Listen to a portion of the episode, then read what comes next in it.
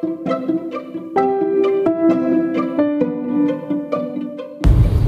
い、クレイジーアグリジャパン始まります。えー今日もちょっとあ畑に、えー今コンビニにね休憩中に寄ったんですけども、えー今日は午前、えー違う10月2022年10月11日午前1時21分クレイジーアグリジャパンをお送りいたします。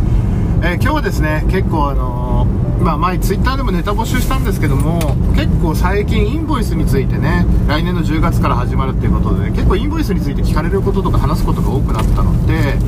私もまあ完全に理解してるわけじゃないですけども簡単にですね、えーこれを聞きの皆様に、えー消費税とね、えーインボイスについて実は全然インボイス怖くないんだよっていうのをまとめてね、え農家さんこれを聞きの皆さんクレイジーリスナー農家さん以外もいらっしゃるでしょうけどもインボイスについてねあの話していきたいと思います。えーまあ、平成に入りですね消費税が導入されて、まあ、3%、5%、8%、10%と上がってきたんでございますけども農業分野に至っては飲食物に飲食料品についてはですね、えー軽減税率というところで、えーえー普通のものだと10%の消費税が軽減税率で8%にされてますあなってます。でなぜ8%かっていうことをまず冒頭に説明しておきますと農家さんとかの場合は本当は第3種に分類されてみなし税率が、まあ、漁業者も林業者も一緒の分類なんですけどもみなし税率が70%しかならないんですね。でみなし税率っていうのは後で詳しく説明しますけどもえーで農家さんはその食べ物作ってる農家さんですね。お花作ってる農家さん食べ物を作ってる農家さんは受け取ってる消費税が軽減税率で一般消費者からもらってるのが8%なのに業者からもらってるのが8%なのに支払ってる消費税は10%だと。で同じように、あのーみなし仕入れ率でやってしまうとあの2%分損損じゃないけどもちょっと不利だということで、えー経あのーその仕入れ率がね上げられてます。でまず消費税のねあの、これを聞きの皆様、まあ、5000万売ってる事業者の方ってなかなか、まあ、農家で本気でやられてる方5000万なんかね、えー、国、うん穀物でやられてる方、大規模土地利用やられてる方とかね、高収益作物でやられてる方5000万なんか通過点だと思ってるかもしれませんけども、往々にしてほとんどの方がね、2、3000万円ラインぐらいだと思うので、あれなんですけども、課税、課税事業者の方はね、もう、すいません、あの、復習になってしまうんですけども、これからインボイスに向けて課税業者になろうとしてる方に向けてですね、えー簡単に消費税をどう納税してるかっていうのをお知らせいたします。まず確定申告の時にですね、確定申告の後にももう一個消費税のやつをやらなきゃいけなくて、で、額が大きくなると中間納税とか出てくるんです。簡単に言うと、まあ、えー、売上の中の消費税分を計算して納税しましょうっていうことなんですけど、よく誤解されてるのが、1000万、1100万売ってたら100万円分の消費税をもらってることだから100万円納めなきゃいけないのかって勘違いされてて、まあ、課税業者になられるのがあの、抵抗感あるって方が結構いらっしゃるんですけども、あのーご心配いただかなく、ご心配しなくて大丈夫で、自分がもらった預かった消費税と、自分が預けた消費税の足し算と引き算をして、あ、引き算をして、その差額を払った、あ、あ違う、預けた消費税と預かった消費税を差し引きして、プラスだったら納めるっていうのが消費税の納税の基礎になりますね。で、えーみんな一個一個計算してると大変だからっていうことで、売上高5000万円以下の方は、簡易課税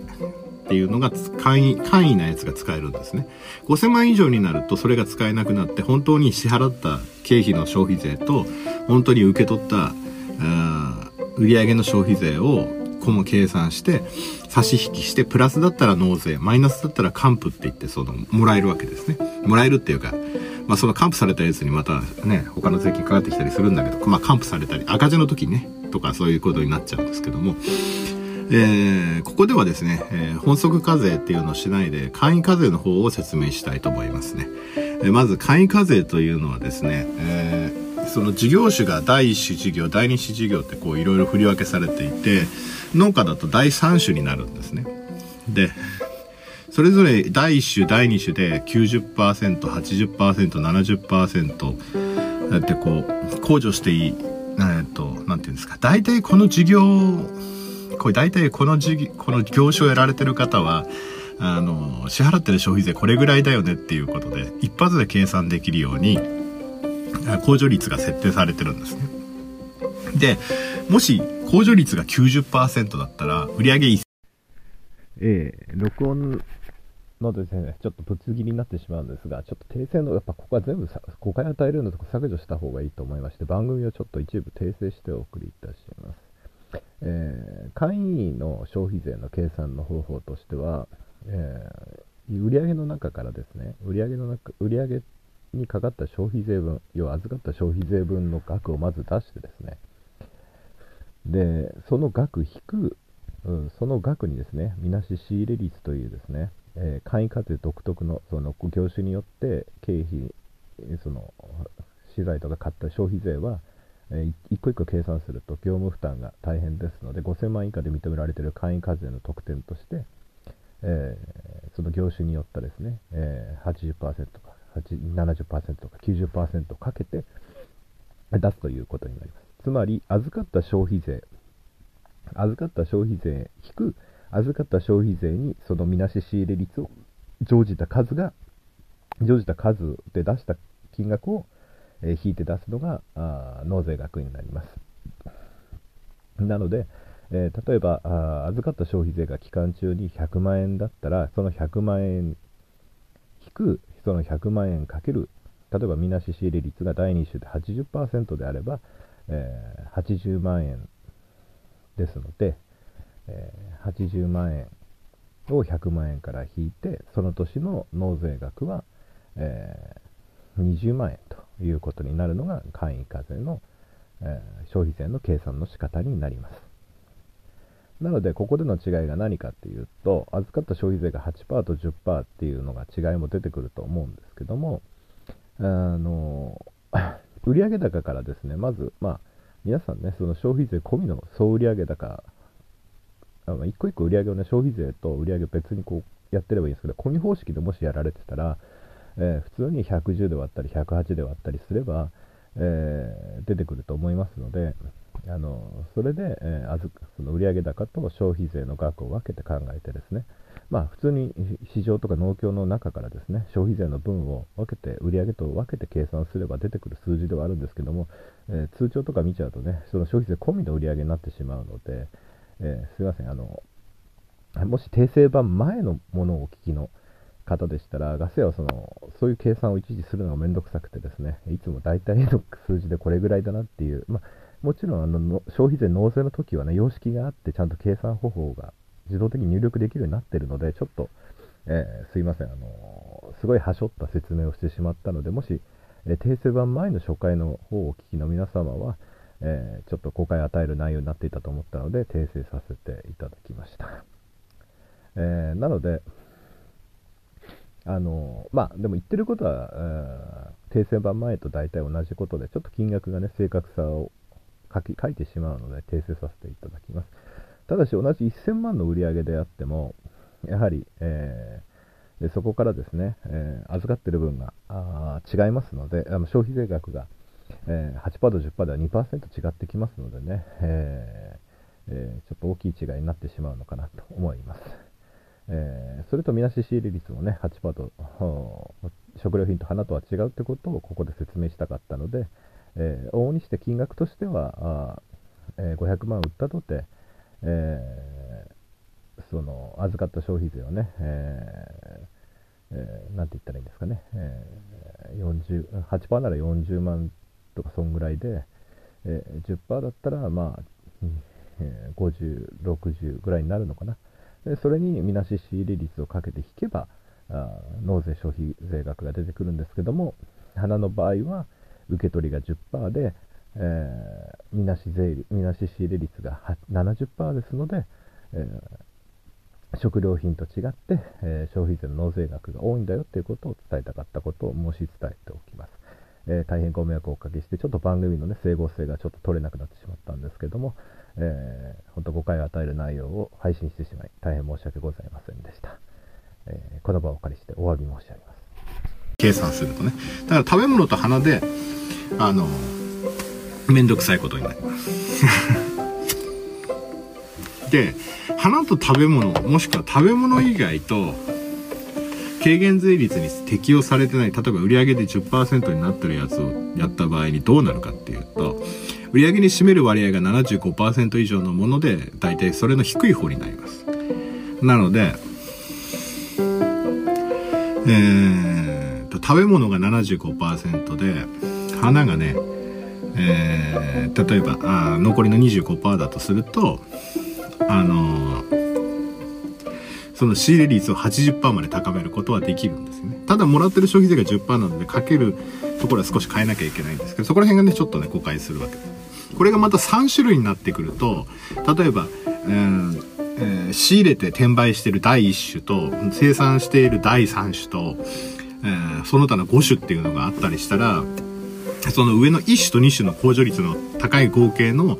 えー、低い方の税率が適用になるっていう感じになるんですけども、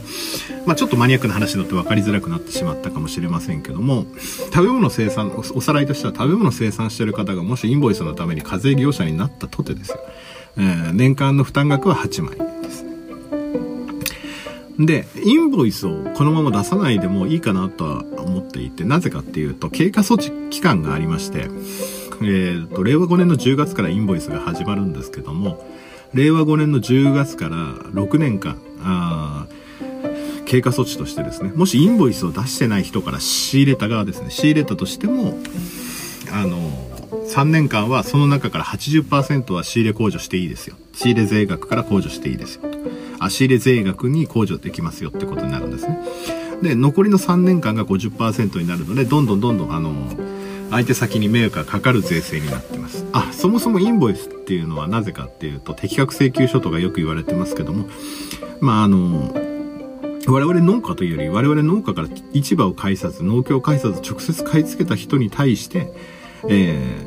ー、いつも消費税だけもただもらいしてる人たちに対してですね、あなたたちも消費税を納めないと取引先に迷惑かかるよ税制でございます。えー、まあそこら辺は割愛しますけども、で、2つ特例がございまして、市場特例と農協特例っていうのがあるんですけど、市場にそのまま出してる方は別にインボイスを出さなくても、あの、いいっていうことになってます。買い手側は市場からあ出された書類をちゃんと保管してれば別に構わないっていうことになってるんですね。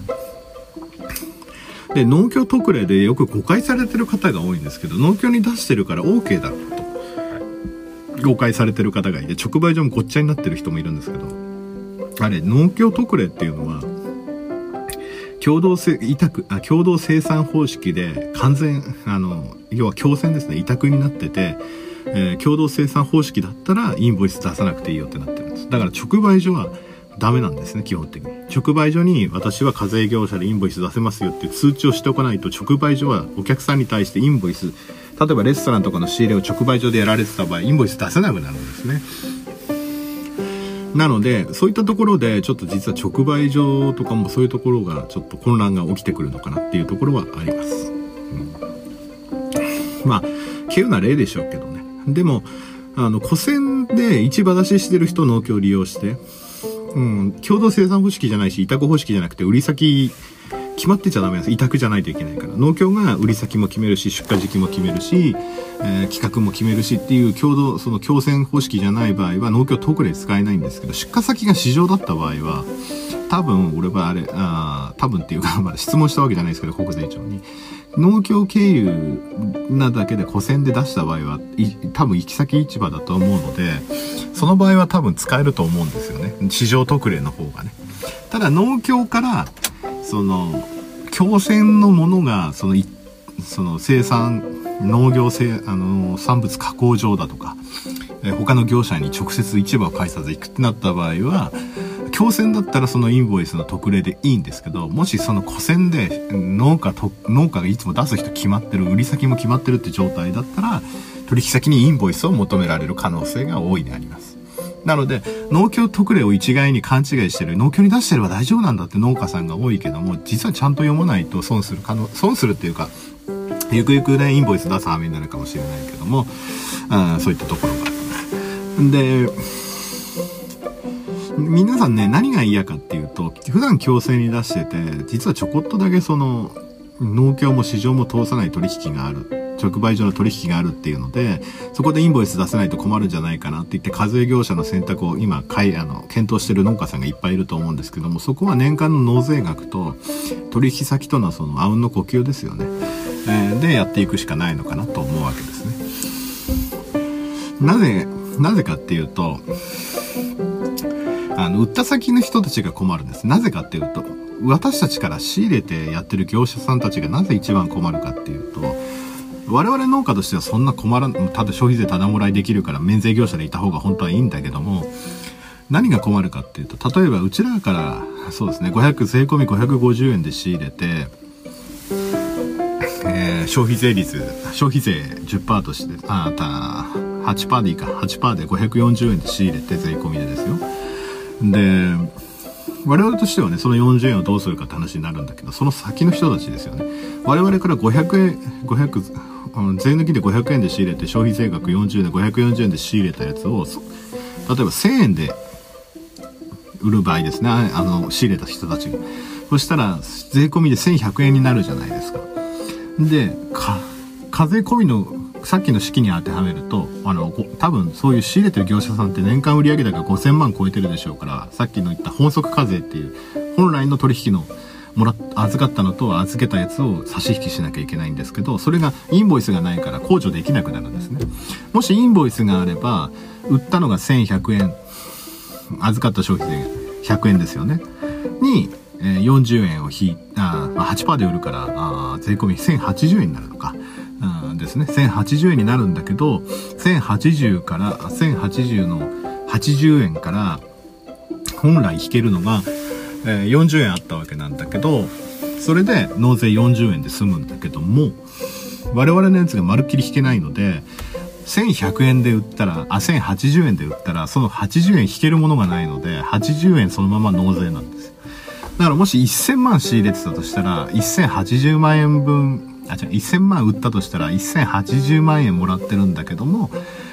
その80万円を納税する前に我々から仕入れたインボイスがあれば40万円、540万円分仕入れたら40万円の消費税は引けるんだけど、インボイスがないから引けなくなるんですね。それがインボイス制度の弊害、あの我々あのの取引先の害なんです。だけど、3年間はその分の80%はこうインボイスなくても控除できる。だから40万円の80%で32万円引ける。だからもらった80万円から32万円引いて、えー、48万円、48万円の納税で済むんですけど、まあ3年経って今度50%になったら、80万円引く40万円の半分50%なんで20万円で60万円納税しなきゃいけなくて。これ額でかくなってくるとインボイス出されない取引先困っちゃいますよね。で、インボイス出してない場合は、別にそういう取引もできるんだけど、相手仕入れ額控除ができ、仕入れ、税額控除、税額、あの、仕入れ、仕入れ税額が引けなくなるので、なので、えー、例えばそうですね、現場対応としては、10キロなんだけど、まあ、11キロぐらい入れてあげるとか、そういう風な対応とか、まあ、もしくはもう、あれですよね、その、相手にその消費税額分、目かけちゃうから、じゃあ10%引くよとか8%引くよになっちゃうのかもしれないですよね。うん。っていう風になっちゃうので、まあ、免税業者で居続けるんだったら、そういうサービスをするとか、まあ、相対なんでね、相手の取引とのことがあるので、まあ、いろんな方法が出てくるとは思います。なので、準備ができてない場合も慌てて免税業者から課税業者になると、まあね、500万でさっき8万円だとか10万円だとか言いましたけど、うん、無理してやる必要もないのかなっていうのは思います。もちろんね、確定申告とは別にまた、まあ簡単な計算ですけど、納税の手間も増えるし、申告の手間も増えるしね。ただし、あのあの、大きい投資を控えてる方はもう本則課税とかにした方がお米屋さんでライスセンター建てるとかね、倉庫建てるだとか、大きい機械何億円の手積み投資をする予定がある人だったら消費税の還付目的でね、本則課税っていう手法は昔からありましたけど、あそんな感じですよね。うん、だから全然インボイスが始まっても恐れることはないんですよね。うん、やっぱりあの見えざる手じゃないですけども決まったことだからしょうがないけど、うん、今までね、もらってた消費、ね、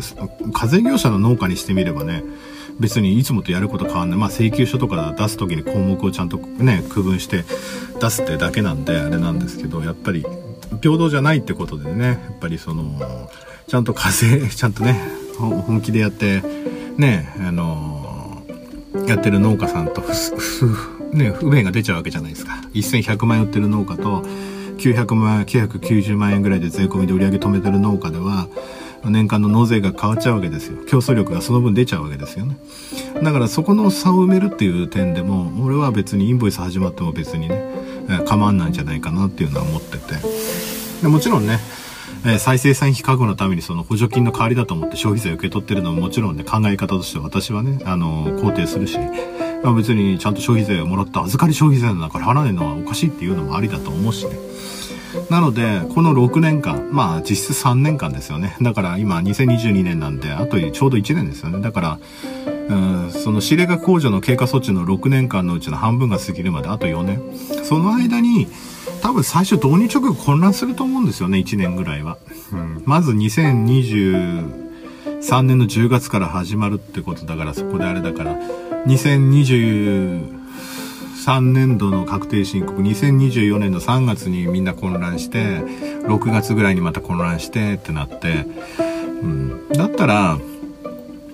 その、インボイスのその経過措置で80%あるから、取引先にも、ちょっと1年様子見てみたいと思うんですよねって、その間に、こう、どういうふうに影響出るかっていうのを見るのもありだと思うんですよね。取引先に申し訳ないけど、でも、経過措置で80%控除できるんだから、うん、そこら辺お願いしたいとかね。もしくは大きい取引をやってて、自分で回収してたんだったら市場かませるのもありだろうし、1枚ね。1枚市場かぶせて、あの、代金回収と、まあ、手数料ね、何パーセントか発生するけど、あその売り上げのその分ね、あの、もし全体的な売り上げが市場出荷が主で一部だったら、免税業者から課税業者になるメリット全然ないですからね。本当に10%ぐらいしか、あの、インボイス必要な取引ないのに、残りの90%の、うん、ためのね、せっかく免税特権をね、えー、やってしまう。でもただ、さっき言った通り、5000万超えなければ簡易課税っていうのがあって、で、500万円の売り上げで大体8万円。食べ物だったら8万円ぐらい、うん、お花だったらまあその倍ぐらいっていう感じですね。だからちょっとね 私花作ってるのでねもうちょっとこれはねうーんってなっちゃうわけですよね。1000万円ってまあ、まあ、基本消費税倍です。違いますからね。うん。まあでもしょうがないですよ。受け取り消費税が10%なんですからしょうがないですよね、うん、ということなのでだから今の考え方をするとどれぐらい資金残しとけばいいのかっていうことになると思うんですけども大体あ売上額のまあ、えー、課税業者になるんだったら売上が入ってきた中の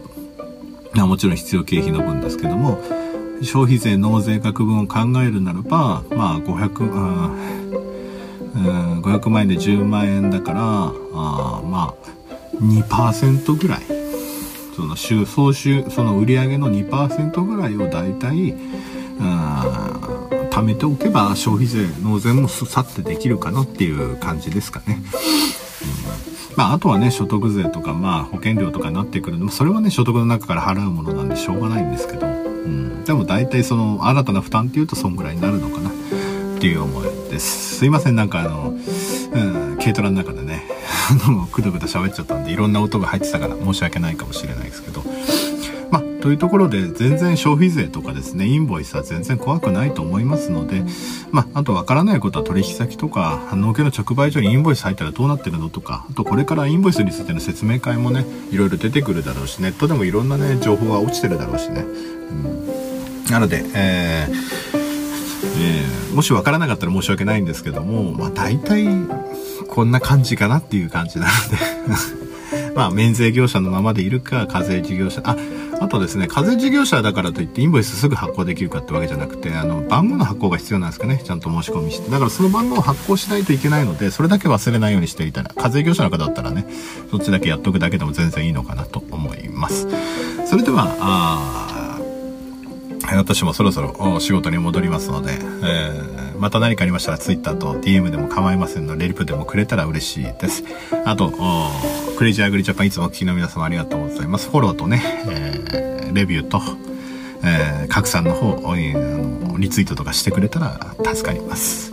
えー、クレイジーアグリジャパンもね、ちょっと最近ふざけた回ばっかり増えてしまったんですけども、まあ、これからはちょっとね、えー、農家ポッドキャストウィーク、農家ポッドキャストウィークエンドじゃない、普通のポッドキャストウィークエンドでね、えー、他のポッドキャスターと会ってちょっとね、やる気を出そうかなと思っていたんで、え真面目な回を細々とやっていきたいと思います。なかなかね、離れてしまったリスナーを戻ってこないでしょうけど、うん、まあ今までサボってた分のツケが来たのかな。まあ番組も増えましたしね。えといったところでね、えー、あと農協ポッドキャスターの、あの、カタログの、あの、実はクレイジーハグジャパンのあの分類が一番左上のページに置かれてて、いいもう、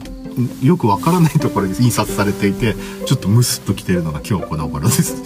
それではまた、あー See you next time. 今日はインボイスなんか怖くないの回でした。グッバイ。